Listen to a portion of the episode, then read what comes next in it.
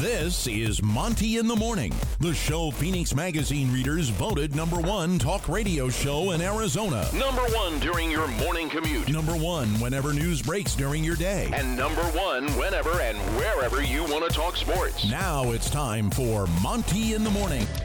Hey, yo, man, how the heck are you? It is the Monty Show.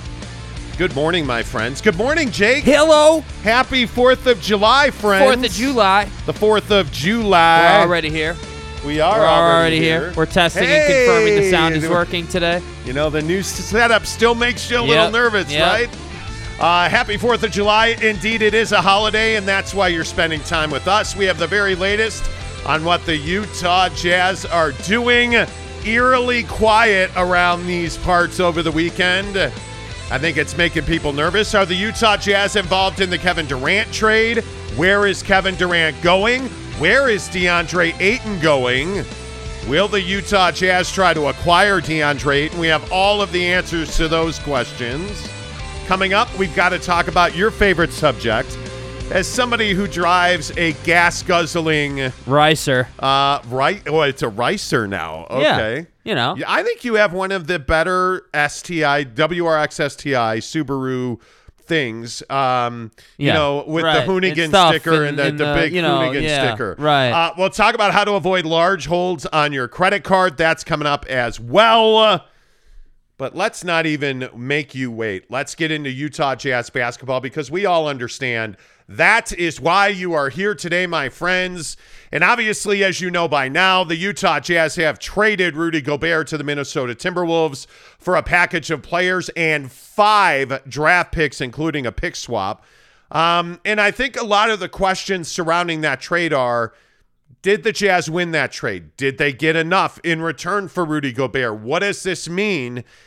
And I think very simply, Jake, I believe they won this trade going away. I think this was the best case scenario of any of the scenarios that we heard. Right. I feel like this trade was the best case scenario. Yeah, I think I think they did get great value back for Rudy Gobert. I, I think you know before the Rudy Gobert trade happened, you know not only did you need to improve this roster, but I think there was this sense that that the team you know was just struggling a little bit from a relationship standpoint, and I think that that's something that you know on this show at least we've talked about for a long time, where it's like. Hey, you know, Don and Rudy, while they don't hate each other, they they don't necessarily get along great. You know, they don't love coming to the office, if you will. And I think that you know, when you look at the Rudy Gobert trade, I think the Jazz accomplished many things. Obviously, getting the deal itself done when Rudy had that type of contract, and you had to kind of work around that. Number one, I think that's a big accomplishment.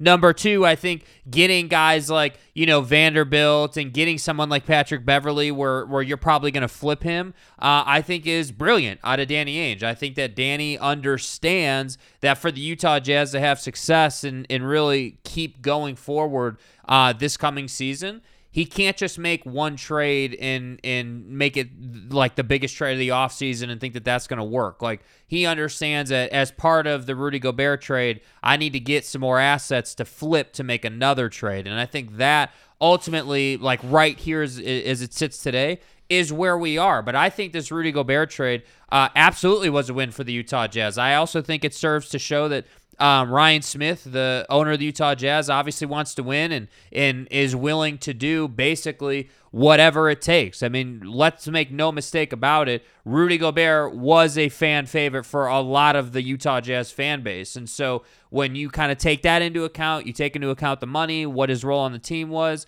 It's not an easy thing to do but they went and got the job done, and now I think you're in position to hopefully go and land uh, DeAndre Ayton. Yeah, and I, I think it's a I think it is a a pretty significant moment in the history of the Jazz. And last week when we were we were on the show and you had the the NBA draft go down and you saw all the changes and all of a sudden you're letting guys like Eric Paschall go and Trent Forrest go and you know you know Juancho Hernangomez all of these questions about what's happening. And then Royce O'Neale gets traded for a first round pick. And I said, I think this was one of the most transformative days and arguably the most important day in the last 10 years for the Utah Jazz. And then you follow that up a couple of days later with a trade like trading Rudy Gobert. And yeah, absolutely. I think the Utah Jazz won the, the Rudy Gobert trade. I do think they got enough for Rudy Gobert. I think it sets them up to be suc- successful, certainly in the long term, but I also think it keeps you competitive in the short term because very clearly, Danny Ainge is not done dealing. And when you look at what this team is doing now, this whole situation around um, DeAndre Ayton in that that pursuit in that trade, I think it tells you that the Jazz are not looking for a rebuild. And one of the big storylines over the weekend was, is this a rebuild? Are the Jazz tearing it down? And you keep hearing, oh, to the studs. Right. This is not tearing it down to the studs. This is retooling a roster, and this is doing what you have to do to get your financial house in order because the Utah Jazz could not have competed at the top of the Western Conference with their finances the way they were. That's just not who uh, the Utah Jazz are. That's not what this market will support. So I think it was absolutely the right move, and I do think the Jazz won that trade. I think it's hard to argue that the Utah Jazz did not win that trade. And for me, anyway, I think these situations are very difficult. You hear what um, sources close to Rudy Gobert told us Friday about how emotional he was to leave this team, Yeah. and how much he cared about the community. And and for me, I think that matters because it's hard to find guys who are passionate about Utah. It's hard to find guys who want to play in Salt Lake City. There's that stigma or that rumor. Rudy Gobert was passionate about this town, but his fate was sealed the moment that Dennis Lindsey tendered him that contract. I mean, that's just the simple, simple Yeah. truth of the matter. Yeah. And again, we'll we'll remember Rudy Gobert as one of the greatest defensive players of his generation, but I don't think there's any doubt we'll also remember Rudy Gobert as the greatest Utah Jazz big man in the history of the franchise. I don't think there's any doubt about that. He's the best center this this organization's ever had, and trading him was not something. And trust me, my Jazz sources told me point blank, this is not something we did willy nilly or without forethought or without understanding how impactful Rudy Gobert is to this team, both on the floor and off the floor. So I think this was a big moment in time, and you know what, Jake, I, I also think that this this hops us to the question of um, are the Utah Jazz trading Donovan Mitchell? And again. Um, just just from everything that's gone on, does it make sense for this team to trade Donovan Mitchell? Not at all. I mean, I I, I don't think that you can on one hand uh, say, hey, you know, our our stated goal now is to you know retool but also contend. You know, retool but be a playoff team. Retool and be relevant, but then go ahead and trade Donovan Mitchell. That that does not compute for me. I I don't know where you're going to get. Donovan Mitchell value in in a trade. I, I just I, it, you would have to get uh, uh, a player just like him back, and I think that that's just not worth the consternation. I think Donovan Mitchell is entering his prime. He's somebody who's got probably 10 years in his prime to go here. And I think it, for the Utah Jazz, it just doesn't make sense. And by the way, we've been telling you since December that they were going to make a choice between Rudy and Donovan and that they ultimately when when the day came, you know that they were going to choose to build around Donovan, and that's exactly what they've done. And and frankly, you know, there's been a lot of noise around. Hey, are they going to trade Rudy, Rudy Gobert, or are they going to trade Donovan Mitchell, or what? What's the case going to be? They've made that choice. It doesn't make sense for them to trade Donovan and Rudy. You traded Rudy. You got a haul of picks and players back. Now it's time to do more with that and give Donovan Mitchell something to work with. And that's why I just don't think it makes a whole lot of sense for them to go go trade Donovan Mitchell. To me, it just doesn't compute. Well, and I can only tell you what I've been told by my sources at the Jazz, and that is that they are not going to trade uh, Donovan Mitchell. Um, and again, I, I think to what Jake just said, we've been reporting for seven months now that the Jazz have told Donovan Mitchell, hey, we're going to remake this roster around you. You're our guy. You're the guy that we're going to build this team around. And I've been told point blank for seven months that this team has no intention of trading Rudy Gobert and reports out there that it would take like a home run package and something amazing. Sure. I mean, it, it, if you got a ton of picks and a ton of talent and the trade was overwhelming and it was an offer you couldn't refuse, sure, absolutely. You're going to look at that and you might even make a trade. But as I've been told, and I was just told over the weekend again, we have no intention of trading Donovan Mitchell. This is the guy that we believe can be the center of our organization and can carry this team to the playoffs and beyond. And I got to tell you, there is no appetite from the Utah Jazz to move Donovan Mitchell. He's going to be here, in my opinion, based on what I've been told by sources. And yes, it is true. They have gotten a ton of interest in Donovan Mitchell. I can tell you again that the Miami Heat have called, the New York Knicks have called, multiple teams, at least 10 teams have called the Jazz in the last five days and said, What's it going to take to get Donovan Mitchell? And time after time, the Utah Jazz have made it very clear they are not trading. They are not trading Donovan Mitchell. Not now, um, and not in the near future. And that may change. I think the other thing that's really important to discuss here is that also Donovan Mitchell is not demanded a trade. Donovan Mitchell is not asked to be traded. Um, I asked that question point blank the other day, and I was told he has never again asked for a trade. Not now, not previously. He has never expressed a desire to relocate himself outside of Salt Lake City. So there's there could potentially, I guess, uh, come a moment in time where Donovan does demand a trade. I don't think that's going to happen. I think when you look at where this Jazz team is and you look at the the names that are being talked about coming into the fold to partner with Donovan Mitchell, whether that's DeAndre Ayton or whether that's somebody else, I think the thing that Donovan Mitchell is very clearly being shown by action, not through words, is that this team is going to retool this roster, and they clearly have. Trading Rudy Gobert is a huge step in the right direction. It makes smart financial sense, it is smart basketball sense, and the haul of picks they got in return is unquestioned. Yeah. I mean, you got seven first round picks in the last week added to the fold of this team. That is really significant. In one trade alone, you added four first rounders and a pick swap and a, a, a 2022 first round pick from the Minnesota Timberwolves. I mean, there is no doubt, Jake, in my mind, that this team is going to to to build around Donovan Mitchell, and the answer is unequivocally no. They are not going to trade Donovan Mitchell, in my opinion. Yeah, and I think if you're a Utah Jazz fan, you kind of need to put this one to bed. You know, they're they're just not. It's just not what the organization is going to do. And and and I'm not going to sit here and say that you know you shouldn't listen to to all the Twitter noise about it or whatever. You can speculate, but I'm just telling you, like like we have from very well informed people they are not trading Donovan Mitchell and I think that I think I think if I'm Donovan Mitchell like as I said before the Rui trade went down like this offseason is everything to my career. This offseason is is like I have to come back uh, with a complete package as far as a basketball player is concerned and and I just think that the Utah Jazz are in a position here where they won't win a championship this coming season. I mean, I think we can all understand that, but they're going to contend. And I'm I'm telling you, if they get this offseason right and they execute, they could be competing for a championship inside of 3 seasons. And if I said to you, "Hey, yeah, you're going to lose Rudy Gobert in that contract, but because of that inside of 3 seasons, you're going to be competing for an NBA championship."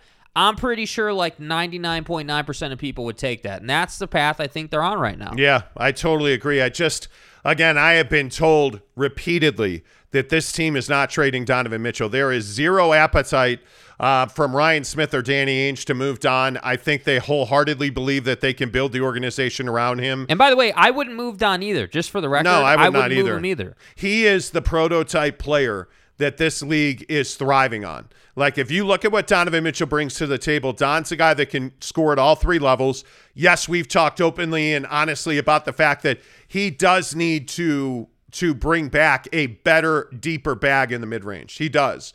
I mean, there's no doubt about that. He's got to be able to be a lethal weapon um, in the mid range. But his his three point, yeah, his three point range um, expanded greatly over the last 12 months. Um, I think the one big question that I continue to have about Donovan Mitchell is whether or not Donovan Mitchell can stay healthy for 82 games. And i- i- if he's a guy that's limping around when the, the playoffs come, this team is doomed. And we've seen for the last two years, he has not had legs in the playoffs because two years ago it was an ankle injury that was severe um, that I don't think he was fully recovered from uh, up until at least the All Star break. Um, then in the postseason this year, it's quad contusions, bruises, this, Soft tissue this, injuries, that. bro. It, it is exactly what Devin Booker was dealing with until Chris Paul showed up. Yeah. And I think the thing that's very clear is Chris Paul instilled a level of professionalism with your body in that organization. The Utah Jazz need that in a big way. You have got to find a way to keep Donovan Mitchell healthy. He is investing significantly in his body. We've seen that throughout his time in Miami. We've seen him playing ball, looking fresh, refreshed, explosive in Louisville. He's back home in New York City. You see him throwing out first pitches. You see him going to Mets game, living his life, having a good time. Donovan Mitchell is having a restful summer to this point. Yeah. I am excited to see Don get back in the gym and bring back a mid-range game. Yeah. That is critically important in my opinion. I think it's the one thing standing be him, between him and superstardom in this league. And I think when you see the moves that the Jazz are making, Danny Ainge is doing his part.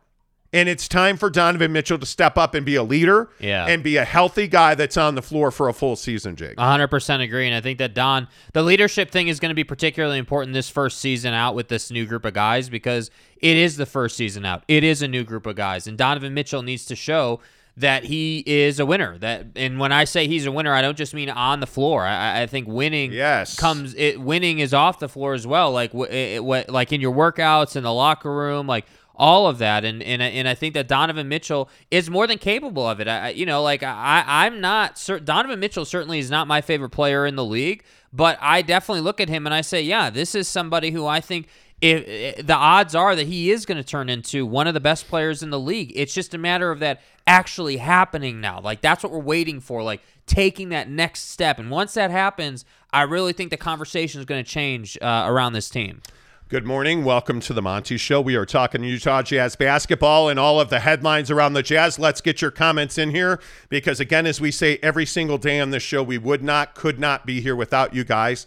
Thank you so much for supporting the show. All 116 of you watching, please give us a thumbs up right now. It really helps the channel grow. First one in uh, is Luso's Research. Uh, Luso's Research says we run a finance report with over 100,000 subscribers on Substack. Man, Substack is growing. What is it? Substack is the essentially it's a as I understand it because Marc Stein, the NBA insider's on Substack. It's a blog platform, Oh, okay. and Yeah. You know it, it's it's one of those those platforms that's emerging. Hell, Luso's Research has a hundred thousand subscribers on there. Says we love your show. Keep it up. Hashtag better than Andy Larsen. Oh God, please don't start. don't. Don't start. this whole thing this week. No, I'm not getting into it. I'm not doing it. Uh, James Knight says, Morning, lads. Good morning, James. Good to see you all the way from Australia. Uh, Greg Hawkins says, Sup, all. Happy 4th of July. Fourth of July. Happy uh, 4th of July to you, Greg Hawkins, the international movie and television star. Yes. Greg Hawkins, good to see you. Uh, Gabriel Spryer says, Got to get Conley out of Utah. Well, I think that's a very good point because his contract is arduous. You know, the the output of cash to the to the result that you're getting The ratio.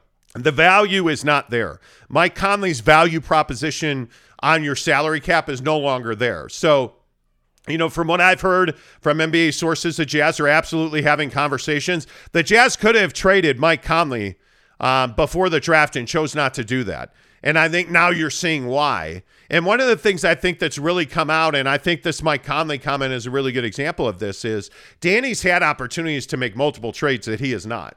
And I think he was waiting and holding. Um, and they almost had a deal done in Toronto uh, with Rudy Gobert. As we and we talked a lot about Toronto. Yeah. they almost had an OG Anunoby deal done, and for whatever reason, that deal didn't go through. And you wind up in this Minnesota deal. And if Toronto's package was better than Minnesota, I'd be stunned. There's no way it was. I, I yeah, I, I agree Yeah, with you. there's just I- no way it was. So Danny's had that. I bring that up because Danny's had multiple opportunities to make deals. Yeah. and he has not done that. And again, I think one of the comments on Friday that I remember from our live show when Rudy was traded was, "It's wild to see Danny Ainge fully deployed."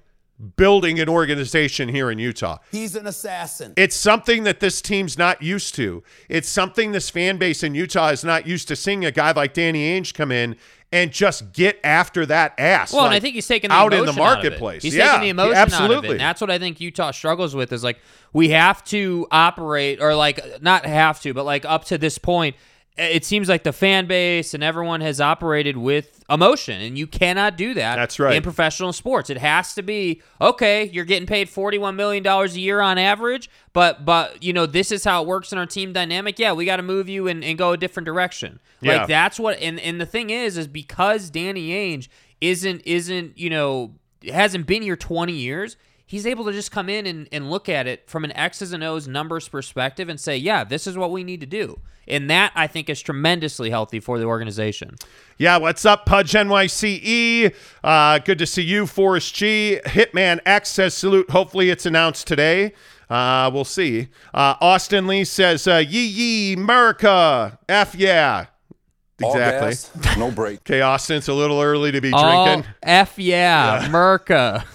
Well, that's from Team Team America. Right. You know that you don't know the movie Team America. No. Team America. F yeah! Like if you don't know that movie, go look Team America up on YouTube A- after the show. If you don't want to leave, you, Obviously. you just hang Obviously. stuff. you Right, know. right. Uh, Gabe Ledley uh, says, "Happy Fourth, you casuals." Gabe, good to see you, my friend John Jackson. This is such a fun time of the NBA season. I look forward to watching this show every morning so that we can go over the list of "I told you so"s. It's a long list. Ah, appreciate that. Appreciate that, bro. Thanks, yeah, I mean. I think it's it's one of those things where we have to find the balance. You know, we try not to be that show that says we tell you told you so all the time, but frankly, there are some some things that force us to have to do that sometimes. Yes, So I agree. Tanner Plummer, good morning to you. I think the trade was win-win. The Jazz have more financial freedom to build a championship roster, and the T Wolves improve their defense. The Hey, guys. Minnesota Timberwolves are going to be a handful. Yeah. That is Rudy Gobert changes the dynamic of that team. Karl-Anthony Towns at the four, um, playing on the perimeter. They can play a four out, one in Mm-hmm. with Rudy Gobert now. I mean, it just is. and Rudy doesn't need to score for that team to be successful, and I think that is the most important thing. And if you give Anthony Edwards any kind of runway to the basket, It's and over. Rudy Gobert's, uh, you know, those picks he sets absolutely are going to. I mean, it's going to open up a lot of space for those guys to And operate. by the way, last thing on that, I think you know how we've on this show we've talked a lot about how Rudy Gobert doesn't necessarily have an individual offensive game. If there was ever a time when that was going to come out in his career, it would be now. Like like if I said to Rudy Gobert, "Hey, you're going to a new team. It's time to show what you got." Like this is the time. Like if you have a little push shot, if you have even any semblance of a jumper or anything, like now would be the time for that. Well, and I also think one of the things that's so interesting is that when you look at Rudy Gobert and you get traded in a situation like this, Yeah. exposure happens. Are the Utah Jazz going to get exposed or is Rudy Gobert going to get exposed? Yeah.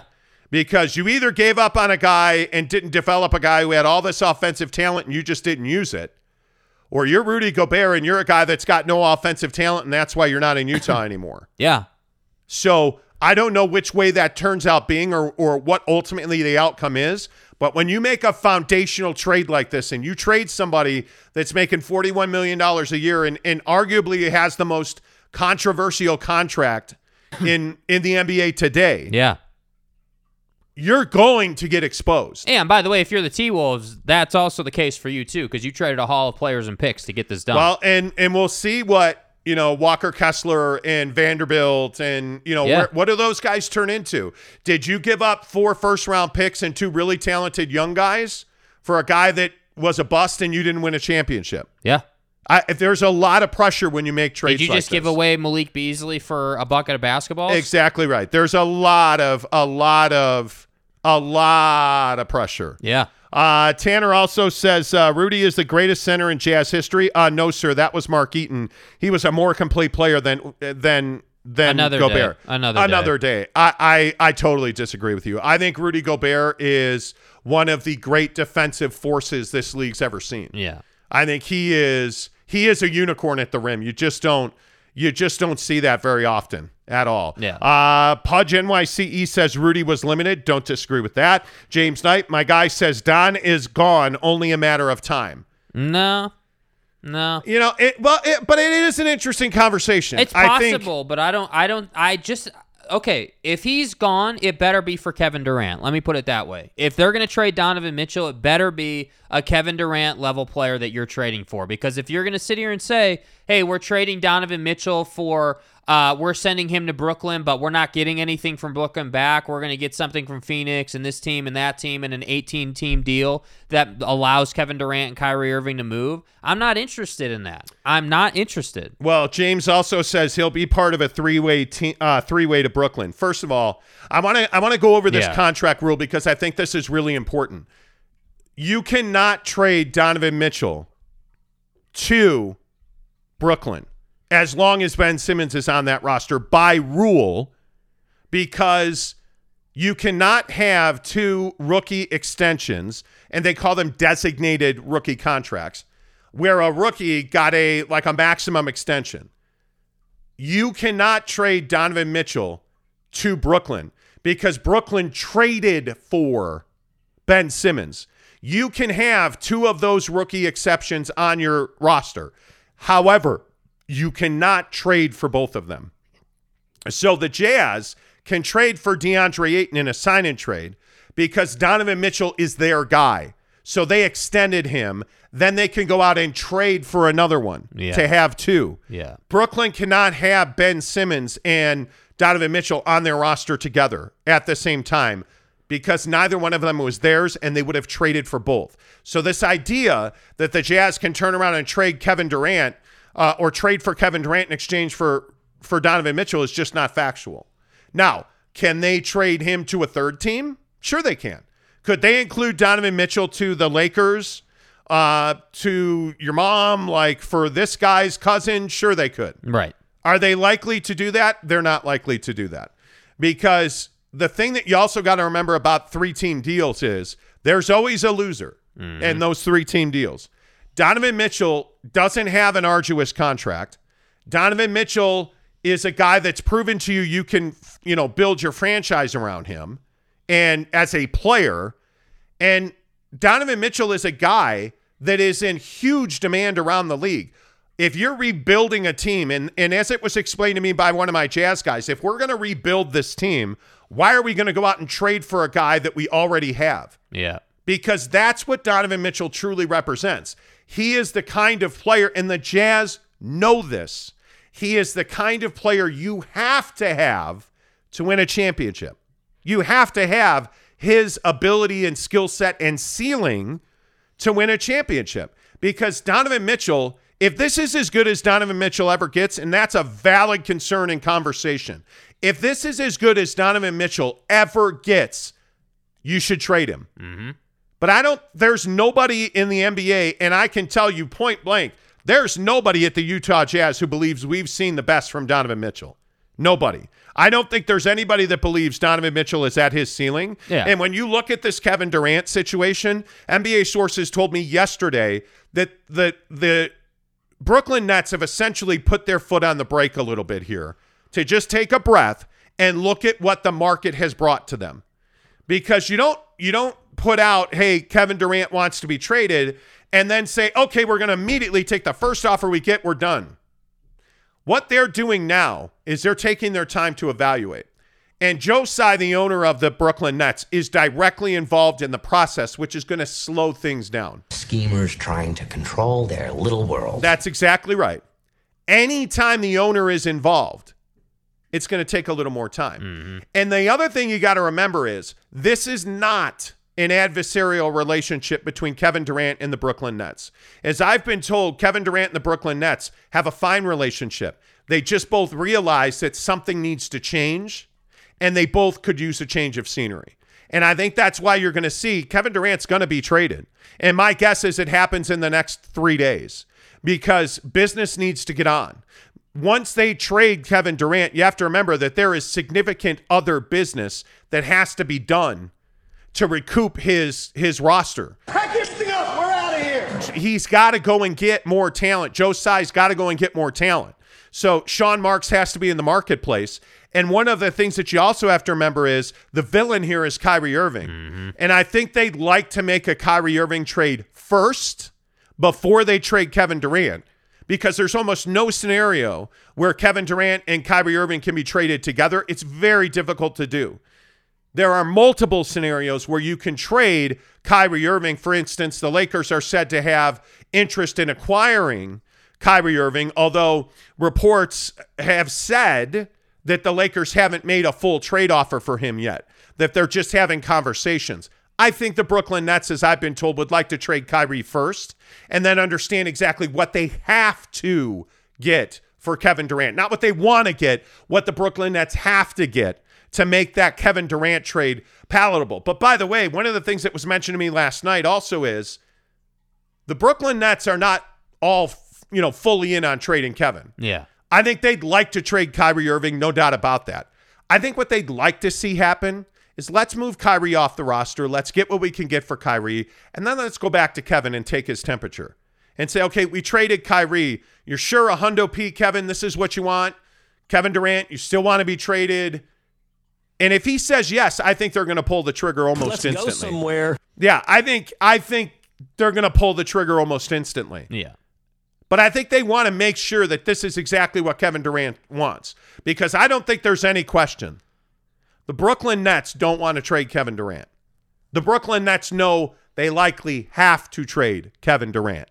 It's not the easiest thing in the world to do. That's why it hasn't happened quickly because trading a guy the magnitude of Kevin Durant is not something you do lightly. Yeah.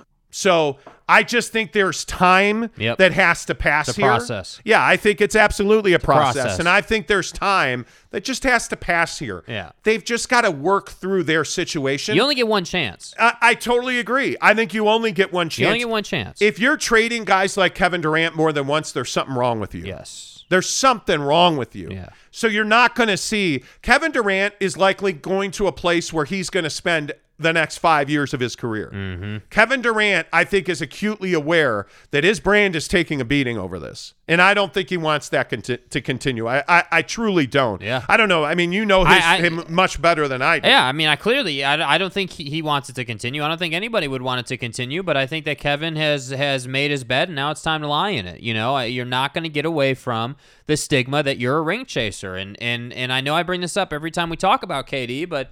But again, if he goes back to the Warriors right now, he's nothing more than a ring chaser who never earned his own championship. And and I know that that's Ooh. harsh, but it's the truth. Like you never you never went to a team, you never did what Steph did. Steph was homegrown, like drafted, developed. Like he's a warrior through and through. Kevin Durant is a Seattle Supersonic through and through until he left to go and win rings with the Warriors and then made a bad investment uh, from a career standpoint in Kyrie Irving and now is left to, to pick up the rest. So that's why I say he does need to fix this. And I don't think going to the Warriors is a good look for him. No, I don't think going back to Golden State makes a lot of sense. By the way, Golden State is not trading the package that was rumored. I can't see.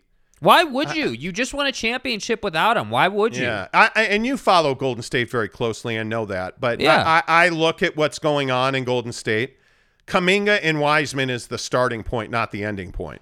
I mean, when you talk about what it would require, I just don't see how you give up Wiseman, Kuminga, and Jordan Poole in a in a trade that doesn't That's make a lot of sense. That's too to me. much. It, it really doesn't. Let's uh, let's get more of your thoughts in here. Again, we really appreciate you, um, you know, being part of the show and and always commenting. It, it makes this show very special. David Morris says, James, where is Ben Simmons going then? Mitchell and Simmons can't be on the same team according to trade rules. That's right. That's right. John Jackson says, funny to hear all the rumors about the Jazz are now going to trade Don. I couldn't believe how every article was saying that even after the Jazz said we're not trading him. It's remarkable. Well, and I think when you have guys like Woj saying they're that that even his sources are telling him they're not going to trade Don, like I just I just think that Donovan Mitchell is a very convenient figure in the Yes. trade conversations, and that's why you hear it so much. But I think for anybody who's plugged into the Utah Jazz organization, uh, we know they're not moving him, and I, and I will continue to say that because I just don't think it's going to happen. Shitty Greg. Okay, Wait, okay, But wait, let's clarify. Right. It's S H I D D Y. got it, got Should- it. Maybe I should pronounce that Shaddai. Shaddai, Shaddai. Whatever. Uh, gave us a five dollar tip. Thank you.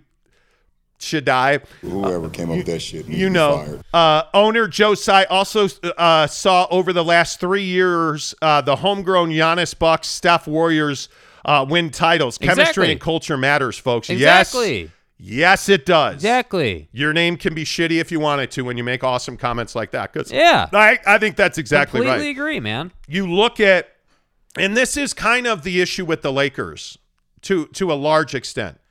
The Lakers don't really have any of their own talent on that After the roster. Street Clothes Davis. I mean, you look at Anthony Street Clothes Davis, you look at LeBron, and you look at the issues with Russell Westbrook, $47 million. That, like, you look at all of these issues with the Lakers, Yep. And it's because they went out and tried to buy a championship. Now, there are some places you can do that, but if you look at the the way that the dynasty era of the NBA was built, Yeah. it was largely built on Kobe. It was largely built on Jordan, Magic, Bird. And you look at the fact, like even LeBron to Miami was centered around Dwyane Wade. Mm-hmm. You look at Golden State, their dynasty, and and and Greg's exactly right. Their dynasty's built on Clay, Steph, and Dre. Those guys they all acquired through the draft. And I think if you look at Giannis, that's their guy. Who and, and you look at the thing with Giannis, and I know we talk about this a lot Yeah. their win was his jump shot. Yes. I mean, they didn't really become truly championship caliber until Kevin Durant tore his Achilles tendon and stuff um, until they fell. But now I'm being a jerk. I should stop. Anyway, until Giannis started hitting Jays. I mean, Like, don't think, tell me you can't develop guys. Like, but you can. But I also think that Toronto was kind of a one-off with the Kyrie deal and the Kawhi deal. the or the Kawhi deal. Excuse me. He, that was kind of a one-off. Yes Right? and no. Like I think that Kawhi it proves Kawhi's greatness. I think we have to give him a ton of credit. Like you beat you beat Joel But who Embiid. else has done that? Like I'm trying to think in my mind Nobody. as we go back through. Like, I mean, LeBron comes back to Cleveland, wins a chip, but that's with Kyrie and LeBron, who was originally a Cavs Dude, product Kawhi, anyway. dude, like, with all due respect to, to Kyle Lowry, Kawhi did that on his own, dude. Like Kawhi carried that ball club, made the big shots, was the guy, was criticized for not being a player's guy. Like,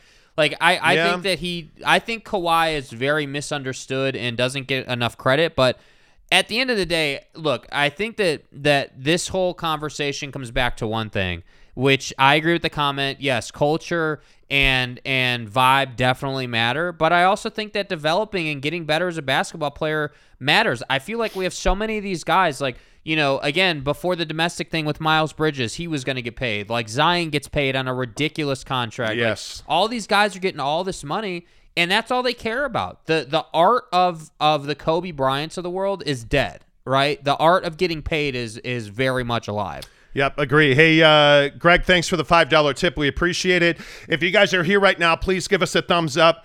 Uh, we really appreciate that. It helps the channel grow when you like the like the videos. Um, puts us in the, the YouTube algorithm. Please. give us a thumbs up and a like. Uh, let's see. eBay the sofa surfer What's back up, in the hizzy. Hey, What's buddy. up, eBay? Uh, he says I haven't ghosted you. I'm I just am not teleworking anymore, so I watch the show after the live feed ends. Well, we we appreciate you being here. We really do. Uh, Love that show. yeah, Terry Florence says big contract late in his career, so it goes. History repeats itself over and over again. Yeah. It- but right. here's the thing. Here's the thing, though, I, and I think this is important. You're not wrong, but I think the difference is, is Kevin Durant can go to any team and they're instantly an NBA title contender, and Yeah. that's the difference. because I still maintain he's the best scorer in the NBA. Yeah, and I, think mean, he's still got four four seasons left in his prime with where he is right now. Yeah, Like, James Jensen says I need me a Rudy Gobert jersey from the Wolves now. So many Jazz fans were saying Okay, that. okay. What do you like more, highlighter green from Minnesota or highlighter yellow from Utah? Why? I need a vote. Why? I need a vote. You're such a cock. Why would like that is such that's so wrong. Marry one, kill one. Oh my God. Uh, Jaden Carrera says uh, KD to the Suns. Uh, you know. Okay. Scott Howard, good morning to you. Also, is it smart to help Phoenix get Durant, then have him standing in their way for the next four seasons? It's an interesting conundrum. Um, I would take DeAndre Ayton on this team because I think DeAndre Ayton is a really good fit with the Jazz. I mean, I, I, we were talking about this in the very secretive pre-show meeting, Behind the scenes, you know, uh, and stuff. Bro, what Um, are you talking about, man? where thanks to ESPN we were watching Wimbledon. Uh, anyway, how does DeAndre Ayton fit fit with the Jazz, Jake? In your opinion? I, I think DeAndre Ayton's a great fit. I think that the problem with DeAndre Ayton is he is a he's soft mentally. Eh, that's one of the things that I feel like he shares with Rudy Gobert. But I think the big advantage is that he's offensive minded versus defensive minded, and I think that with the players you got in the Minnesota deal, I- like specifically Vanderbilt as an example, being that he's I, I believe he's 6'10", 250 ish somewhere in there, might be a little bit lighter than that, but being that he's got all that length, I think defensively you're going to be a lot better. I think that you know, and Mike Conley uh, either being traded or if he's not traded, I think you got to bring him off the bench. Like I think your starting five is a lot more athletic. And so to me, if I'm looking at this and I, and I, and they get DeAndre Ayton, I really like it because I think it opens up Donovan Mitchell's offensive game. I think it gives Will Hardy a lot to work with as far as um, offensive schemes and like you know what kind of positions can I get Donovan Mitchell in. Also, if you uh, have watched Phoenix Suns basketball, specifically the finals run, you know that DeAndre Ayton is a lethal pick and pop player, which I think uh, makes it so that the defense can't just key on Donovan Mitchell. So, yes, the short answer is yes, I think he's a good fit here. It is an interesting talking point. Why would you help Phoenix get Kevin Durant if they're just going to stand in your way? To that, I would say, what? How confident are we that Kevin Durant is in Phoenix for more than two seasons? Very. Well, I'm I don't very think I don't think you can say that. I don't think there's any any place where you can say very because we said that in So- Brooklyn and it didn't happen. There was a conversation yesterday um, on Sirius XM, maybe. I can't remember what I was listening to, but there was a conversation yesterday about Kevin Durant's awareness of his legacy. Yeah, And I agree, he is acutely aware of his legacy. And he doesn't generally care what people think, but he is passionate about his place in history. And I think Kevin Durant is also one of the most intelligent operators in this league. I think he knows if he goes to Phoenix and gets traded or asks out again, like he's no better than James Harden. yeah, And I, I think Kevin Durant is looking for home. That's what I think. And I think Kevin Durant really values the Western Conference. And I think Kevin Durant knows that's where most championships are run through. And I think he wants to go and I think he wants to win a championship yeah. this coming season. And I think he knows if he goes to the Lakers, that's probably not happening. Mm-hmm. If he goes to the Heat, that's probably not happening. If he goes to the Suns, there's a real good chance they're going to win a championship. Right. And my opinion is that's why he will be there for several years. So, you know, that uh, again, that's hyperbole, but as far as how DeAndre Ayton fits in with the Jazz, I think he's a wonderful fit. I think you would need to backstop that with a lot better defense and a lot better athletic ability, which is why I think Danny Ainge isn't done. Um, Danny isn't holding on to draft picks for years to come. Yeah. I think Danny Ainge is going to flip a lot of those picks. So it'll be interesting to see exactly how all of that plays out. Uh, Robbie Fowler. Wow, Robbie Fowler, a blast from the past. What's up, buddy? Robbie Fowler, um, I want to say Robbie Fowler was an intern of ours at uh, 1320 KFAN Oh, back in the day. I could be wrong. Robbie Fowler says Monty won't remember me. Well, there you go. See? uh, Monty won't remember me. I did a brief internship at 1320 KFAN years ago. I only had one interaction with you, Monty. Mainly dealt with David Napoleon. Ah, good old Ben Napoleon Wilson. Mm-hmm. Uh, for you newbies, the show has been spot on. Uh, keep up the good reporting, fellas. Thank you, Robbie. Good to see you, man. I remember you. How, how would I not remember you? Spencer Morgan says, Monty, I think it's a little naive to think the Jazz organization would acknowledge being in a rebuild mode.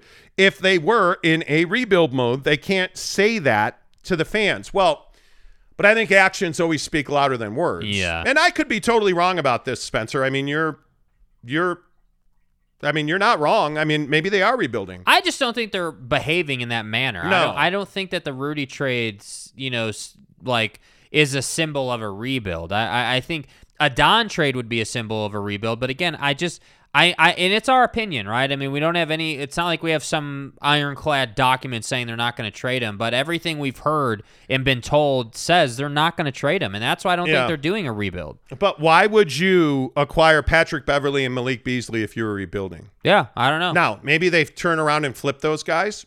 Maybe they do. But why would you acquire all of those future draft picks? And why would you be involved in a DeAndre Ayton trade? Yeah, Why would you like? I mean, it, it to me, it's pretty clear that this is a retool, not a rebuild. Because you would have traded Donovan first. Donovan has Yeah. far more value than Rudy Gobert. Yeah. Far more value. His contract is not difficult to fit into your cap. He is, again, not to be redundant, Don's a prototypical player. If they were rebuilding, if they were just going to tear it down to the studs, Yeah. Which they didn't, by the way, but if that's what they were doing, I mean, you wouldn't go about it the way they've gone about it. That's pretty much self-explanatory. You know so i i think I, I my opinion is they're not rebuilding but spencer you're not wrong you absolutely i mean you could be right he also says this has all the hallmarks of Ainge rebuild like when he hired stevens no well see but I- i've heard this a thousand times Yeah. the situation in in Boston was completely different. I mean, you're you're arguing, you know, Apples and oranges. Yeah, I mean, apples and and potatoes. Like this, it's just not even in the same hemisphere Yeah. to what was going on in in Boston. You had a completely different group of players that were incredibly expensive, that were aged out. You could not win. Like it was a totally different deal. Totally different deal. Yeah. And Brad Stevens was in demand around the NBA as a head coach. Like there were a lot of clubs trying to get him. I look at Will Hardy. I think that's the minimum deal for hot young coaches now. Like you've got to give them time. You have to tell them, "Hey, we know you're inexperienced. You're going to make mistakes. Here's 5 years to get it right." Well, and I think it for for you know considering Donovan Mitchell in this whole thing, like you you need to send the message that stability is coming to the organization. And Yes. again, thi- I can't emphasize this enough, and I don't mean to keep saying that we've been saying this since December, but this is why the December thing is important because if you if you put stock into what we've been telling you, a lot of this stuff lines out. So if you think about it, in December, we told you, it was like late November, early December, we told you that this was the first time we had heard from our people that that the Utah Jazz, specifically Ryan Smith and Danny Ainge, told Donovan Mitchell, hey, after the season, once we get through this time, we are going to build around you, but we got to get through the rest of the season first. So being that they they knew that this was what they were going to do back then, it doesn't surprise me that they went and hired Will Hardy because again, young head coach relates to Don really well, very energetic, go getter mentality, probably a higher octane offense than we've seen. Like there's a lot at play here that you have to understand. So I just would encourage you not to not to compare this to the past because this is a very unique situation. Here's what the Boston Celtics did with the Kevin Garnett trade, and I think this is incredibly important to understand the the gravity of these players. Yeah. June 28th, 2013, Danny Ainge of the Celtics sends Paul Pierce and Kevin Garnett to Brooklyn. So just right there, the the Paul Pierce, one of the greatest players in the history of the Boston Celtics. Yeah. Kevin Garnett, the guy you went and got to win you a championship, and he did. You sent them to Brooklyn with Jason Terry, another older player, and DJ White. What did you get in return? Gerald Wallace, who was a guy that never lived up to his potential. I covered him in Sacramento. Mm-hmm. Kris Humphries, who was a nothing player. Mm-hmm. MarShon Brooks, Kris Joseph, and Keith Bogans. So essentially nothing. Essentially. For first round picks in 14, 16, and 18, and the right to swap 2017 first rounders. Mm-hmm. Obviously, they turned those picks into Jaylen Brown and Jayson Tatum. That's a full rebuild. When you send out two of your biggest players and you get nothing talent wise in return and all draft picks, they got a ton of draft picks. They also got a ton of talent. Malik Beasley's got a lot of mileage left in the in that car. Yeah, dude. Right? You look at Patrick Beverley. That's a guy you're probably going to flip. You you look at Jared Vanderbilt is a great young player. To me, he's the best. He is the most valuable player in the in the trade. I would agree. for the Jazz side of it. I'm not saying he's better than Rudy, but like when you look at hey, what did the Jazz get back? Vanderbilt to me is the guy that that Fizdale is either going to make or break from a development standpoint. You're going to turn Jared into exactly what you need him to be for this team, or he's not capable of it, and you're going to end up moving on from him in two years. But I think he does have the goods, and I think that he is going to be. He will be here. I don't think that they'll flip him. Could be wrong, but if it was me, I wouldn't flip him. I would. I would flip Pat Bev. Uh, I would flip the big they got that I can't remember guy's name off the top of my head. Walker Kessler. Walker Kessler. I'd flip him as well. And then some of those picks. You got to move. He's from some an interesting picks. player just because of his experience in college. But Yeah. yeah, I mean that's not Vanderbilt is absolutely the guy you're married to. Yeah. this just uh, is not nearly or even close to what happened in Boston. This isn't a It's- salary dump. Like it's I think- not. Like people need to understand this. This is not a salary dump, and the reason it's not a salary dump is because of how much return you got and what that return means for this team now. It's not like you said, "All right, here's Rudy and Don, Paul Pierce and Kevin Garnett for basically, you know, a bunch of washed up guys and some picks." Like we're not just salary dumping here. What you did was is you said, "Okay, the Rudy deal is basically preventing us from contending anywhere past the second round. So we have to move that. But to move that, we need to get equal value back. And that's exactly what they got. So Yeah. I just don't think it's a salary dump at all. Totally agree. All right, let's keep rolling with your comments. Thanks for the conversation, Spence. Always good to see you. Uh, Pudge NYC says, Spida most likely coming to my Knicks if he requests a trade. I don't think so. I'm so tired of you know Donovan Mitchell and Immanuel Quickley are in are in the Hamptons and Don wants to be a Knick. He doesn't. Immanuel Quickley is his friend. They've been friends for a long time. Like it's the off season, you know? Right now is not the time you would go to the Knicks. It, it just is not. I, Yeah. I, I think there that's to me now is not the time. I, I think you be you become. Uh, uh, I'd see him going to the Heat more than I would see him going to the Knicks.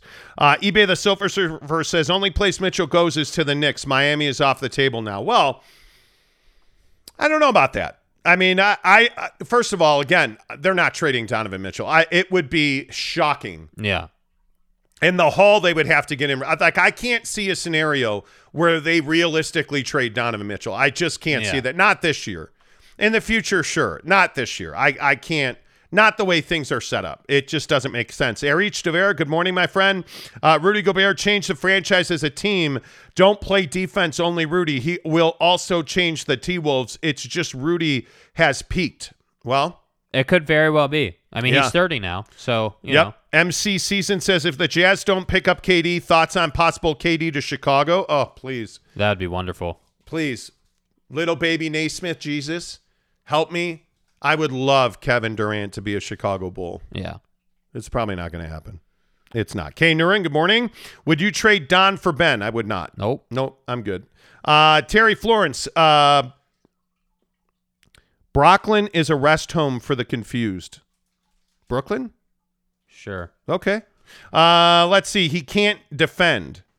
Who? You, you mean Donovan? No, can't isn't the word that I would use.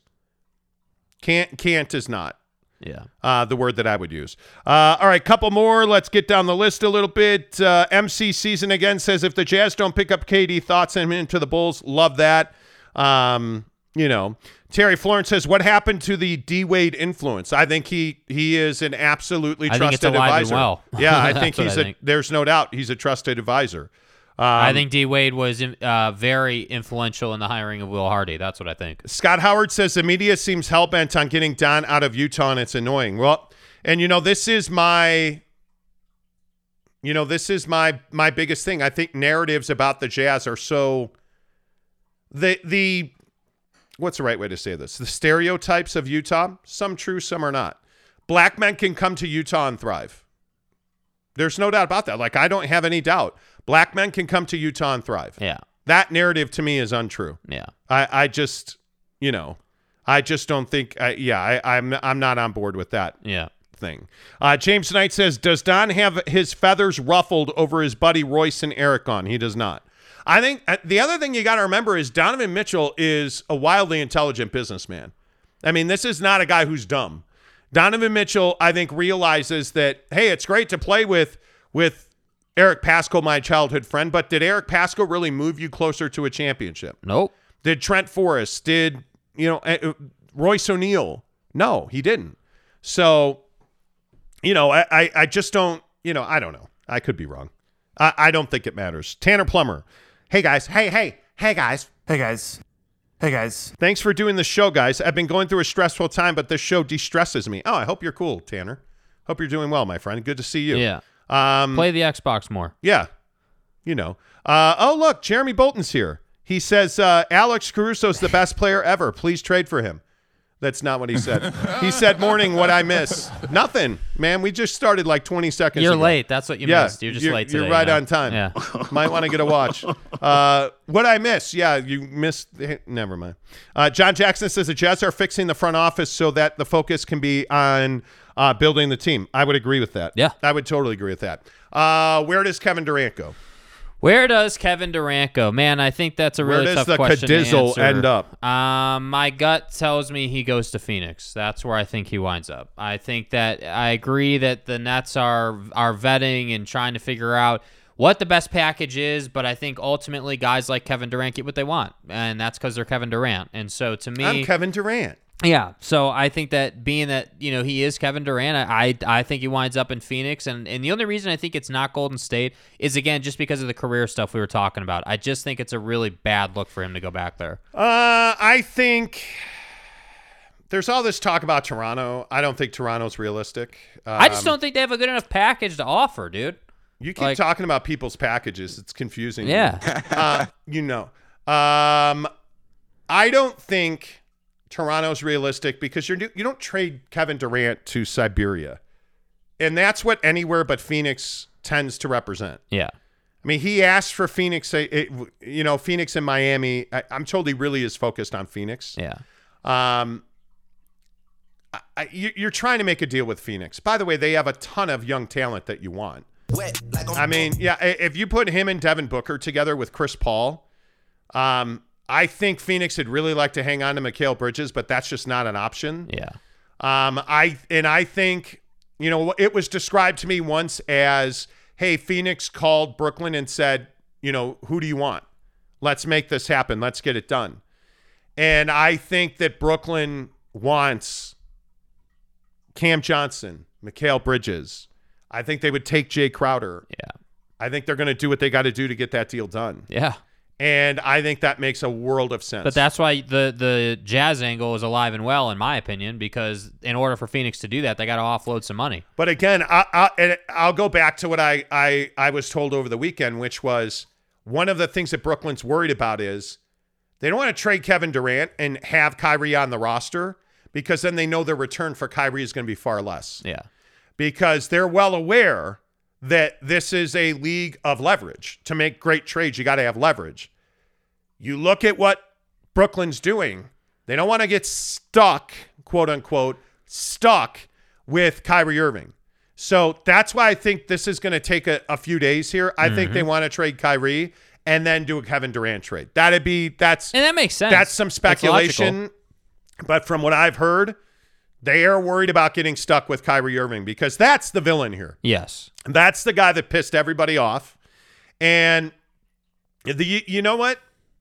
You, you you lie with the pigs in the mud and you're gonna get dirty, man. I mm-hmm. mean, they they you knew you were taking a huge risk with Harden and Kyrie. Doesn't make you feel responsible.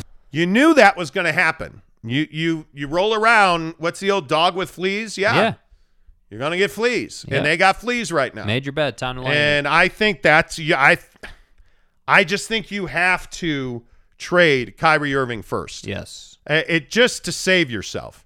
Um, and by the way, if you're the Lakers, I don't think trading for Kyrie Irving um, is exactly a cure-all. If I say to you, "Hey, you know the Lakers are going to trade for Kyrie Irving, they're going to send out Russell Westbrook," your reaction to that is what? They're not winning a championship. That's my reaction. I don't think that I don't think that Anthony Davis has proven he can stay healthy because ultimately what we know is that LeBron is not the LeBron he was as a Cleveland Cavalier naturally, obviously, as it as as expected. That's not a surprise or an indictment. Uh, and I think that, you know, the the concept of hey, we're to put Kyrie and LeBron back together and, you know, everything's to be awesome and we're to go to the NBA Finals, I think it's fantasy land. I think the Warriors even, eh, the Warriors are better than them without Kevin Durant and with Kyrie as a Laker. I think they're better. I think that they have more chemistry. I think their culture's better. Uh, I think that, I think that Kyrie Irving is is a guy that's always going to be a malcontent. He, Yeah. He's always going to be upset. So I don't think it helps him. Um, wait, wait. You guys misunderstood something I said. Rob Ketch uh, said that Toronto is Siberia. Wow, how ignorant of a comment is that?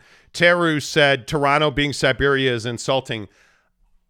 That's not, I'm not saying that Toronto's Siberia or a terrible place. When you trade Kevin Durant and pick the place, when he says, I want to go to Phoenix, and you trade him to Orlando. Orlando, Orlando's Siberia. When you have Kevin Durant and you have the relationship that you have with Kevin Durant, because again, I want to reiterate that as far as I've been told, Kevin Durant and Joe Tsai have a good relationship. Yeah. They're working together on this. When you trade him to anywhere else, Oklahoma City or Milwaukee or Chicago, Anywhere not on the list. anywhere that he has said, "Hey, I want to go to Miami or Phoenix. Let's work in those parameters. I'm going to work. I'm going to go to Phoenix or Miami." If you trade him somewhere where he hasn't said he wants to go, that's Siberia. It, it has nothing to do with Toronto per se, and I should have clarified that. And by the way, it should be said that uh, those teams that are not on the list, like, you know, the Raptors or the Magic or any team basically that's not Phoenix or Miami, Yes. they know that they would have one year with Kevin Durant. And so you're it. not going to get the value back. And and so that's so yes, I understand why calling it Siberia there's a little misunderstanding there, but you need to understand that Kevin Durant it, because he's Kevin Durant is not going to just play for anybody. He's not Yeah. just going to go anywhere you tell him to go. Yeah, and it, it's much more of a situation where I think you have to. Brooklyn also, the other thing that a lot of people aren't considering here is that Brooklyn also has the reputation is on the line here. Yeah. I mean, Brooklyn would like to compete sooner than later. And if you burn Kevin Durant, if you send Kevin Durant somewhere he doesn't want to go, you're making a you're making a, a huge mistake Yes. because players control this league. And if they don't believe that they can get a good result in Brooklyn, they're not going to go to Brooklyn. And so I think when you look at the way this situation's playing out, I think people around the league view Kyrie Irving as a pariah. They view Kyrie Irving as a problem. Yeah. Kevin Durant is well liked in the NBA. Kevin Durant is a guy that nine out of 10 teams that have on their roster. Yeah. And there's going to be some freak show that's going to be like, no, we don't want Kevin Durant. Okay, well, good luck to you. But every other team in the league wants Kevin Durant on their roster. So I think this is a huge moment in time for for Brooklyn.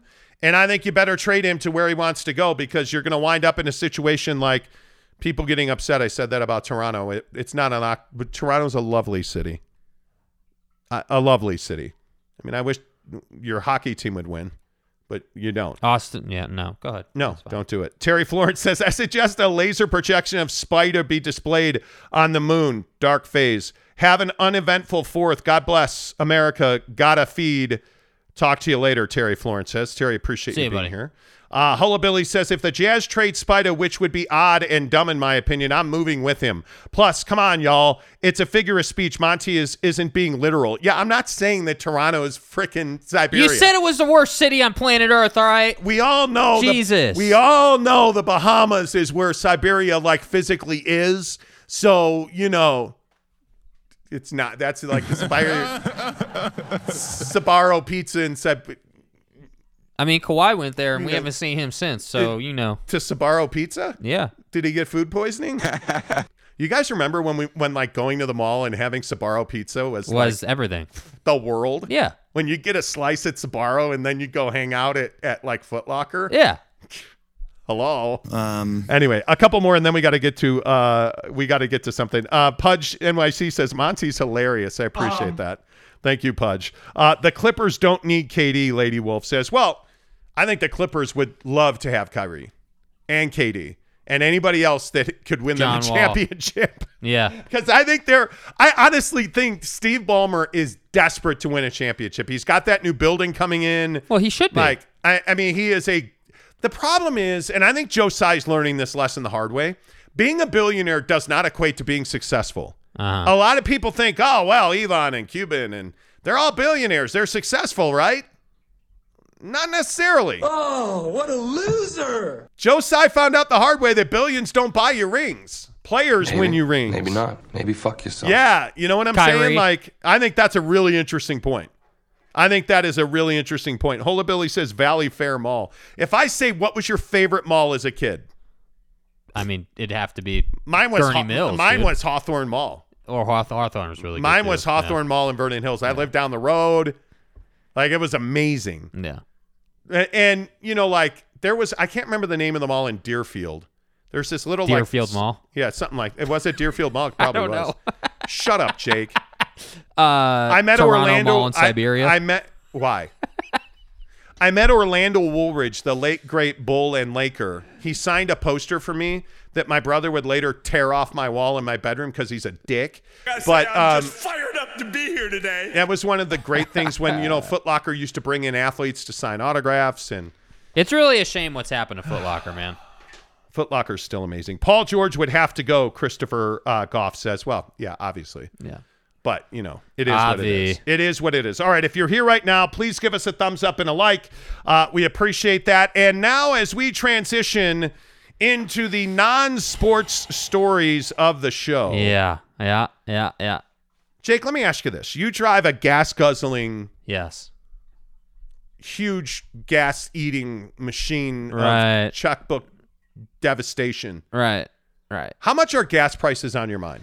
Um, a good amount. I mean, I, I think that for me, I don't commute every single day. I drive probably 10 minutes a day, you know? Um, and that's about it. So, like, gas goes a bit farther for me than maybe it does for some other people because I just don't drive as much. But I think that gas is definitely on the mind. I mean, when you go to the gas pump and you're seeing 570 a gallon, that's not really uh, that's not really comforting. And yes, I do have to put 91 in the old Subaru, so you know that's not exactly a comfortable thing. Well, uh, let's say good morning to Mrs. Monty. Whoa, got to get that thing centered. Got to get it uh, dialed in, and you know, yeah, Here. You know, Hi. hi. Hey, how are you? Hey, look here, man. Hey, good to see you. Mrs. Monty, you now uh, drive a V6 Jeep. How much are gas prices on your mind? Oh, a lot. It's not exactly fuel efficient. So, No. yeah. So then let me ask you about this credit card hold story. Because if you if you are a savvy consumer such as myself and others, right. uh, you realize that to go fill up your your tank at Harmon's, the grocery store here in Salt Lake City, they're gonna hold hundred and fifty dollars on your Amex. You're so fucked. I I'm an American Express customer because well, you know I'm a baller. Right, Uh, right. Baller. Right. Anyway, they're gonna hold hundred fifty dollars on Yeah. your credit card. Like I feel like this is a little outrageous, and this is why one, if you have a credit card, and I I, I know I've said this a thousand times on the show, but I'll say it a thousand more. Don't ever use your debit card again, ever for any reason. Yeah. Unless it's absolutely the last resort. Get a credit card that's got rewards on it and use that credit card. If you go to a gas pump and it gives you debit or credit, always hit credit. Mm-hmm. Always. It's not even, even if you're using a debit card, make sure it has a Visa logo on it, hit credit, it saves you money.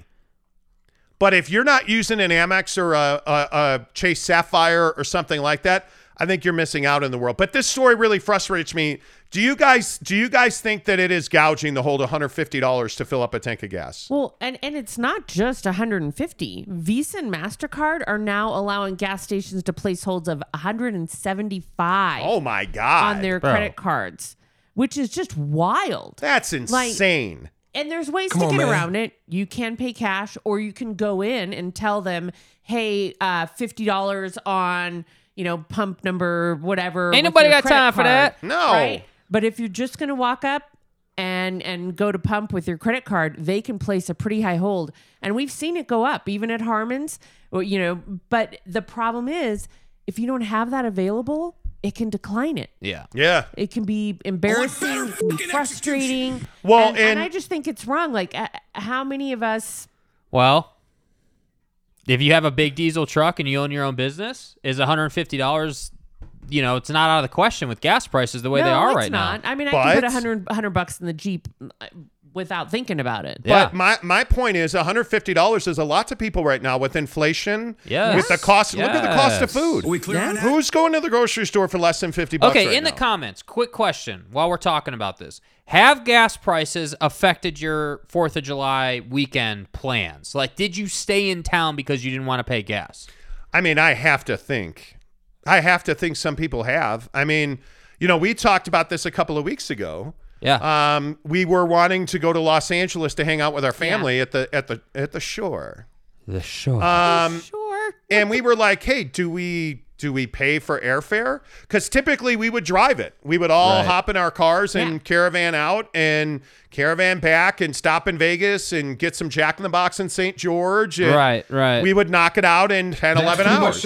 Right? But what did we say? Well, you know, if we all carpool and we split the cost of gas, you know, like it, it had a it had a major impact on the way we chose or not chose Yes. to travel. It was absolutely a factor. Yeah, and, Yeah. and I don't I don't think there's anything wrong with people not traveling because of the cost of gas. Yeah. And the thing that we tend to do, like when it comes to this holding of $150 or $175 on a card, we tend to judge people who can't afford that. Yeah. And it that to me is really stupid. Yeah. And it just is and, and it's not it's not fair. It's not fair to the consumer that eh, eh just needs to get some gas that eh, you know not everyone is filling that mu- eh, up that much. But it does it, we've all seen it. How many times have you been at a any kind of a store when someone's card gets declined? Um you know says that there's not a high enough limit Or they're And- paying with quarters for their groceries or like you know but- like and and that's tough. It's tough for the person uh, and it's tough for the people around him. don't know how to try, react try to it. being try being Logan Skills, who says I I fill my work truck my work diesel truck up twice a week, 150 bucks a time. You see what I mean? God But almighty. so that's my point. Like, if you're someone like that who has his own business or or like has a work truck that you have to drive for whatever Good it is that you're doing, that thing's gonna eat. You know. Oh, you guys, you guys, you guys. Wait, uh, okay. Here you know what? Here we go. Here we go. what There's an answer to why gas prices are so high. Right. The Main Street Remedy says stolen elections have catastrophic oh, consequences. Oh man, you know, I Okay, just I I'll- never would have thought of that. You guys, I'll do it. I'll call. Wars.com. Yeah, I'll call Uncle Joe and tell him to turn down the gas knob in his office. Yeah, I think that'll work. You know, like yeah, we'll Yeah. we'll we'll have Uncle Joe Biden. You know, yeah, because Joe Biden Yeah. controls gas prices. look at you, Ranger it. Rick. yeah, what to- are you, Ranger Rick? You know, he needs to turn the crank to roll the price back. Maybe it's like Walmart and you just knock the numbers off. Well said. Uh, you know, it's all it's all him. Hey, will So, you will you fine? will you turn my crank? Yeah, later. babe. It's very powerful. wow. What? Uh, you know, Uh, my crank. Anyways, and I'm gonna put a hundred and fifty dollar hold on that credit You're card. throwing while our we're, budget you a little out of whack. So, On my crank. anyways, yeah. Okay. Mm-hmm. All right, there you go. Uh, let's see. Uh, Pudge NYC says, time to get back on my horse or ride your bike. Oh, Yeah. dude, we saw a guy yesterday. Um, it was hot in Salt Lake City. It was about a hundo in Salt Lake City yesterday. It was 100 degrees. And it was windy, and the wind Yeah. is warm. It's brutal. There's this guy trying to walk across uh, South Jordan Parkway, and he he might be taking a half a mile an hour walk. Like this dude is essentially He was crawling going very slow. very slow. Um, like Yeah. very like I can't imagine these people that ride their bikes like I I can't I'm You know what though? uh, We should ride our Dude. bikes more. And for some reason Oh, in the we go. US, any other country, people ride bikes. Very This is economical. fucking America. Very good Yeah. for the environment. Very easy to get around. Here, we fucking we laugh at people who want to ride their bikes. we don't laugh at people. Let's be honest, we're just too fat to ride our Come bikes in this country. Oh my gosh, maybe if we rode our bikes. Uh, you know. What? Yeah, right. Um, but I felt bad for that dude. I did. A couple more. Uh, eBay says I didn't vote for Joe. No, Okay. I'm moving on. Um, Pudge NY. Pudge NYC just puts an arrow up. Greg Hawkins says I'll probably be back in the U.S. for a while in August. Last time I was in the U.S., gas was at 240 a gallon. Not oh, excited. Jesus. U.S. Americans, Bro, welcome home, bud. Welcome home. Welcome home. Oh, that's funny. I'm sorry. I thought you said two dollars and forty cents a gallon. No, I'm fine. Uh, Cade Christalieb says uh, TBF tweeting at gas stations to turn the prices down ain't ain't it though? Yeah. Yeah. I'm going to say this again. Oh, that's so true. That is so true. Um, eBay says, uh, "Is real estate lower in Utah yet?" It's cr- it's cr- slowly. It's interesting you bring this up, eBay, because we were talking about this over the weekend. Yeah. Yeah. Somebody was looking at real estate prices this weekend. Yeah. I was. Um, and we follow real estate very closely, and it the price correction in Utah is real.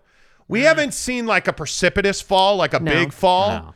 Right? But I mean, I, I don't know how you guys would. I don't think categorize there's it. been any kind of correction, but that I could be wrong. I, I haven't seen. Oh, I think I, that- haven't you don't seen think there's there's been any sort of tangible. Hey, yeah, everything is noticeably lower. It's still five hundred thousand for a three bedroom shoebox. It's still to me, it's still out of control. I I think the thing is, is that it's the what we're seeing now is you actually might get it for the list price, Yeah, which and maybe there, maybe that's a win. before like it know, was multiple offers, j- jacking the price up. So now you might be able to get it list, or you know, I, I can't see you getting under list right now, but still, there's a lot more inventory. Yeah. It, it's, Yeah. it- the problem is that the five hundred thousand that you could have paid at three and a half percent yeah. is It's exactly right. You're three way grand a month. You're three grand a month for a mortgage. at five percent. Well, and I just I will just continue to say I I think our real estate issue is not pricing; it's this interest rate Yeah, i- situation. The rate the rate hikes from the Fed are pricing people out. I mean. The, the the rate right now is making it so people like you, Jake, frankly, millennials, your generation, um, you know, even Gen Zers now that are coming into the ability to buy homes are not going to buy homes because who what Gen Zer is making three G's a month minimum? yeah. I mean, I mean, look, there's just not. the the conversation is not whether I could have, I could have, but the conversation is more why would I? Because I, I it doesn't make sense to me that that I would pay you know almost six percent on a 30 year mortgage. That does not make No. financial Yeah, sense. painful. That's just not smart. So It is. Greg Hawkins makes a great point. He says Americans drive because our infrastructure is based on uh, cars and we are spread out. Totally agree. Yeah. Like if you look at, I mean, obviously, I think one of the, the most prolific bike countries in the world is a place like the Philippines, the like the Pacific Rim countries. Mm-hmm. Um, I look at countries around Europe. Europe. Yeah. bicycles and trains are a Ireland. huge part of of yeah we saw a ton of bikes in Ireland uh, but your your rail and bicycle are are commonplace Yeah. in most of the world well just not in America yeah, Right. and you you even look at Mexico yeah, um I mean you look at countries where wealth is not common and you have people on bikes you have You people know. that God forbid they walk places right? Like we just, to Greg's point, I think that's a really salient point. Like we're not built to walk to the grocery store. Yeah. We're not built to walk to work or ride our bicycle to work or ride. Like you see a lot of people on scooters, but that's just not who we are as a society. yeah. And I think it's much to the detriment of global warming. Like you look at what's going on in Utah, the air quality is trash here. Like yesterday, we were going to drive up for sunset up to Guardsman's Pass, and Mrs. Monty's like, but the air quality is terrible. And you're not going to be able to see anything because it, it's just so windy. Yeah. And we have so much mining and construction going on.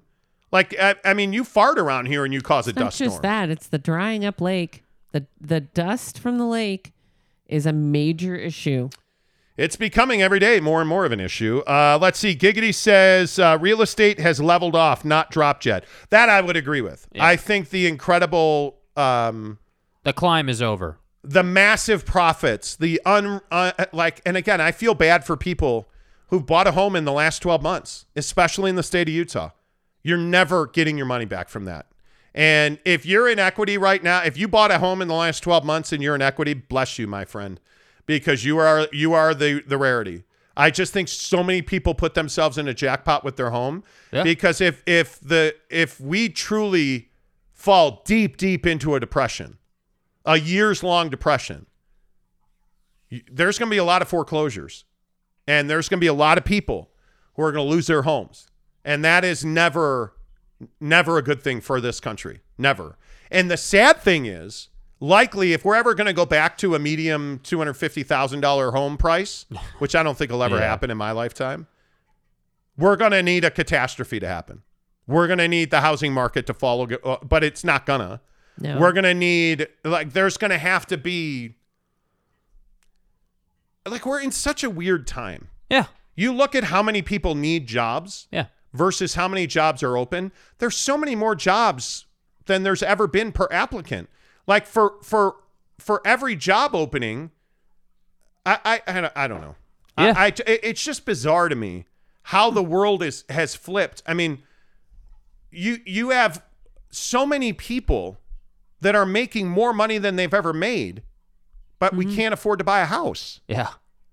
and we can't afford a gallon of milk or a loaf of bread. Like, it's crazy what's happened in the last, and really, it's the last eight years in this country. And then we're going to be surprised when birth rates are down and the population's getting older. And it, I mean, it's, which is interesting enough. Let's let's That's a really good transition to why we obsess on the afterlife, which I was looking for the Chiron. Uh, why do we obsess on the afterlife? It's very interesting to me that we have this this this tool in our home that Amazon gives us, Uh-huh. the A word, Right. Because we have one sitting right here. Hi, Right. Alexa. Um, nope. Britt turned it off. Muted M- her. Mrs. Monty turned it off before I could Yeah. successfully deploy the device. Yeah. But how about this new tool from Amazon? Amazon is willing to put the voice of a dead relative Well, on your device. Hey guys, it's it's any it it can use any person's voice now like what they're rolling what they're talking about what they they actually demoed at re:MARS um was that you could use any person's voice in order to be the voice of your alexa that could include someone who has recently passed Hey, guys. so then you could have the voice of your dead friend, relative, partner, whatever, as your Alexa that can communicate with you. Why? Why? Why do we need this? The thing I and the, the first thing that we when because we, were throwing around topics last night getting Right. ready for the show, right. And the first thing that came to my mind is why do we need this? We are so obsessed about dead people in this world. What the fuck? Right? Does one Like- thing have to do Why? with the other? Why? And and the thing that immediately people go to is, oh, Aunt Sally can live forever in ah. Alexa. oh, Sally, I miss you so much. I'll see you in heaven.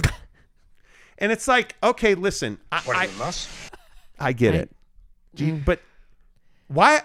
Let's just start with the baseline question: How curious, millennial boy, are you about what happens when you die? Hell no.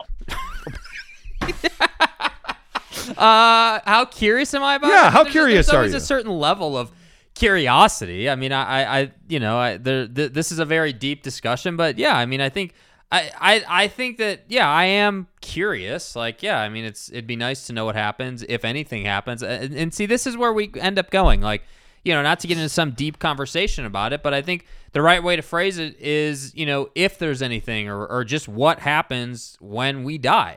I don't know, but it is a curious conversation. I think people are obsessed with it. They are. I yes, think people they are. obs- Absolutely, they is are. there heaven? Um, is there hell? You have to Uh, check but it before you wreck it. I saw a light at the end of the tunnel, and I saw my old buddy Steve from high school. What a loser! He tripped and fell and impaled himself on a wrought iron fence one time Spinal. down at the What is river. What is wrong with you? You know, and uh, you know it was nice to see him at the end of the light there. In That's a van down by the river. that's how I know that Stevie's doing just fine and he's with me. wow. That's uh, it. Just weirds me out how obsessed people are with the afterlife. I broke my back. Yeah, well, no, uh, you Back know, is broken. your back would be broken with that wrought iron fence. And I don't know why I went there, but the point is, I don't find myself ob- obsessing on it. Here's what I obsess on: I want to live forever. The thought of dying really bothers me. I'm not scared of death. I just don't want it to show up anytime soon. Yeah, next question. You know, so I focus. I, I try to be. I try to exercise gratitude every day and whatnot. But I don't know, Mrs. Monty. You're pretty convinced there is no heaven or hell. nope. What does that mean? When you when you die, it's just lights out. Just lights are out. Yeah, I know what time Lights it is. out, Yeah, time to take a nap forever. I won't know. Time to decompose. Like, Time to decompose. That's 100% right. so I, I see, like, I, and I, the answer is I don't know. My belief system is uh, there is something I, I don't know, and this goes back to religion because obviously we live in Salt Lake City in Utah. Religion is a huge part of our community. I think you know it all. Right. So there, like the LDS church has, you know, like all of all of these teachings about eternity and Right. different levels of heaven and Right. sealing rooms and see, I don't, I don't get that far into it. I don't get that far into it. I don't know what happens when you die. I don't know, and I don't want to find out. Let me tell you what now. Yeah, I don't want to. I don't want to know. I, and- and honestly, I don't want to know. Right. And, and and this goes to the other crazy thing of like, hey man, if you could find out the day that you're gonna Hey, die, do you want to know the exact day you die? Saudi stooge.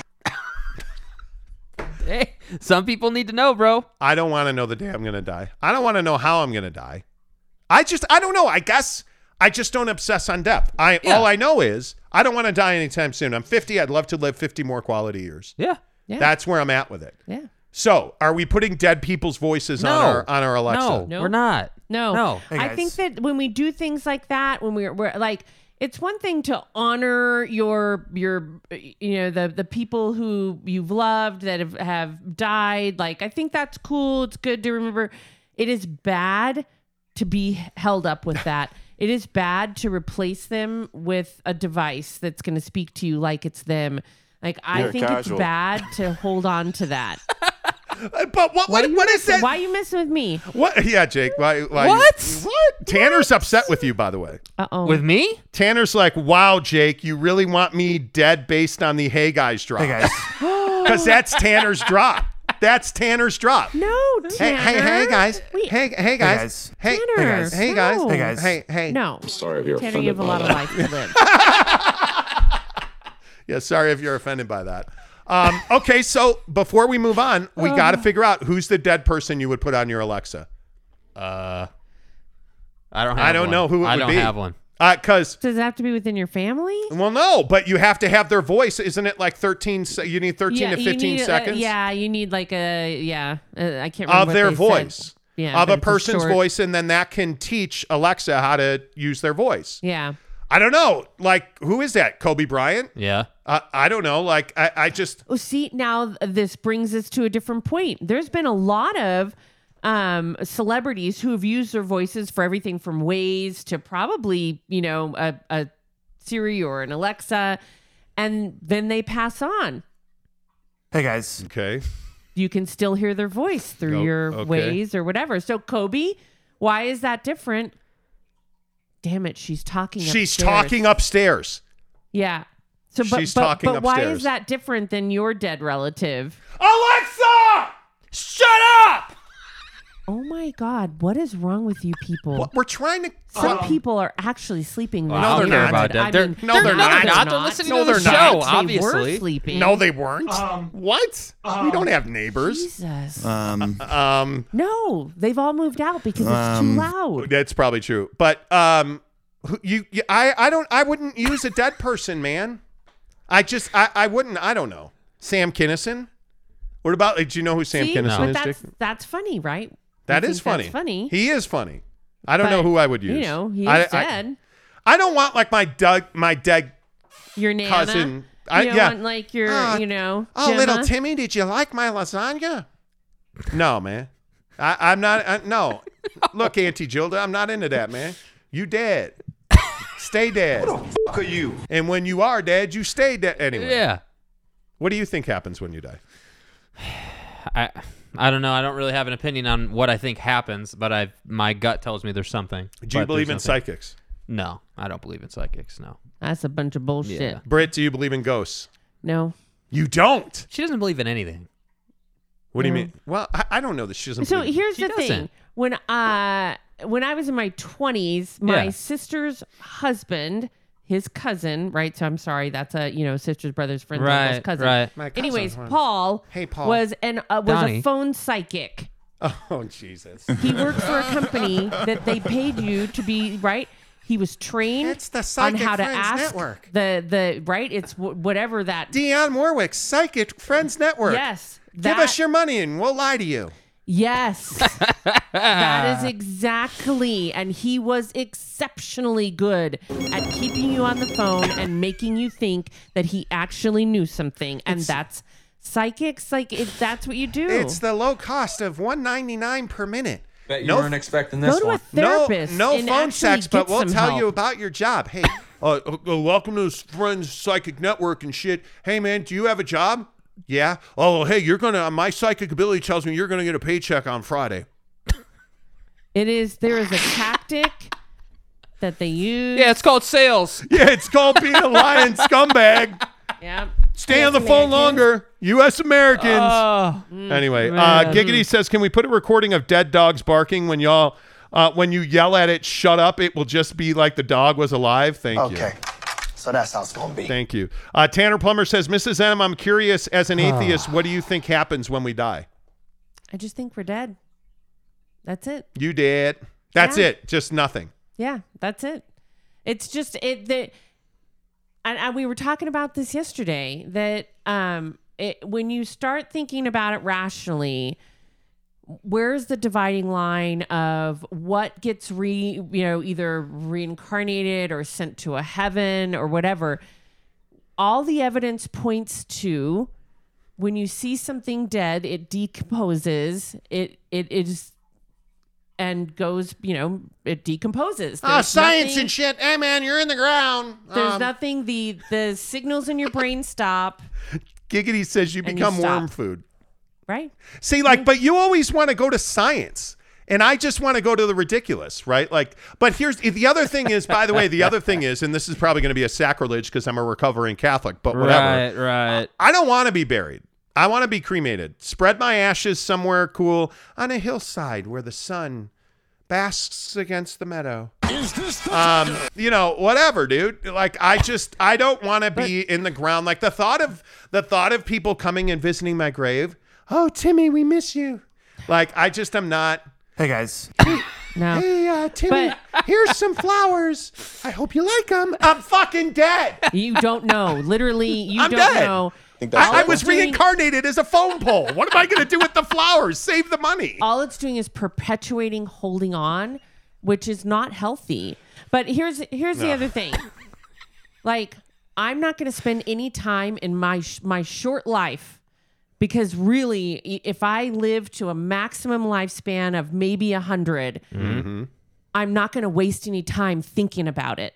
Because i literally have nothing to do with it once i'm dead whether there is something else or not And when I I woke am up not this going to morning, I was waste feeling pretty any dangerous. time. Brett's just feeling dangerous, man. Mrs. Monty's like, hell no, man. I'm not. Like, And I'm not by the way, if any there- time. if I'm there is a hell, you're- focusing on how I can stay alive and enjoying my life. If there is a that's all I hell, when when when you pass, if there is a hell, I'm going to have a psychic reach out to you. So just answer the phone in hell, okay, please. I- uh, what I'm going to do is I'm going to pre-program the Alexa before I die ah. to at the middle of the night speak to ah. you. No. No, you won't. Don't. That would be terrible. All right. Finally, before we get out of here, because I'm fat, I have to wow. go lift weights. Wow, dude. Um, wow. we need to talk too. about Tom Cruise because Tom Cruise turned 60 yesterday. and we saw Top Gun Maverick over the weekend. Yeah. Eight out of 10. Yeah. Phenomenal. Eight and a half Impressed. out of 10. Impressed. Executed well. Shot incredibly well. Oh, the cinematography on It that just thing is ridiculous, dude. Mrs. Monty, you're why are you texting during the show, by the way? It's Because I'm supposed to meet someone for hiking, and I was supposed to leave at eight. If you guys ever want to kick it, we'll flow. So now you say you don't value the show. Now, oh, we gotta go hiking. This is an easy trail. Hey, I picked an e- someone I picked an easy trail. Which means it's straight uphill. Eight out of ten, Mrs. Monty. What did you think about uh, Top Gun Maverick? I really liked it. I thought they did a good job. I was super skeptic. I was like, oh, they're going to mess this up or it's going to be awkward because honestly, I did not like the um, soundtrack. I listened to the soundtrack and I was like, oh, Yeah. like it really was bad for me. But I loved it. I thought they did justice to Val Kilmer. It was great to see him. Yeah. I think that uh, Tom Cruise is a, a freak and, you know, shouldn't be. But how does 60. he look so young? That guy looks Because so he's good. active constantly, bro. Botox, Well, plastic surgery, What? eating healthy, and being and working out That's all the time. I don't. I've never seen Botox in L. Ron Hubbard's books.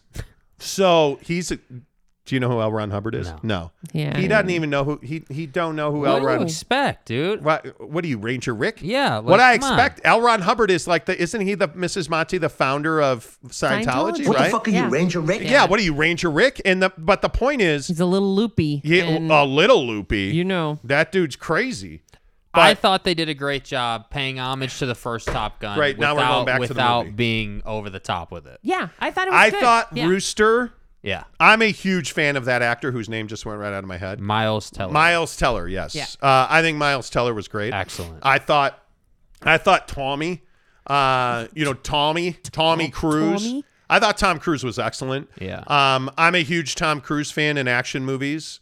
Um, I think there's a trailer they played for the new Mission Impossible. Um, I thought it looked fantastic. I'm excited to see it. Um, if you have not seen Top Gun in the theater, go to the Highly theater. recommend. By the way, that's another thing I want to talk about real quick. I the the Larry H. Miller theater things, the Megaplex. Mm-hmm. Yeah. I think it's fantastic. It, we were spaced out. We were in our own space. I wasn't worried about the word we can't say about the thing where you get germs and you die Mm-hmm. and stuff. Um, but there's no afterlife, so it's fine. Anyway, the point is, um, That's why you want to wear a mask so you don't You get know. sick and die. yeah. But I thought I thought the theater was great. Um, and there was a, a seminal moment that I thought was transformative for Jake. Jake ate a Whopper. Oh, An an impossible, Impossible Whopper. Whopper. Jesus. What did you? Get Jesus, your game together here, I- man. I am. Jesus is impossible. Um, It was okay. and stuff. It was okay. It was good for what it is. It's not. A, It doesn't replace a burger though. Well, why do you keep comparing? It's That's what it's marketed as. Yeah.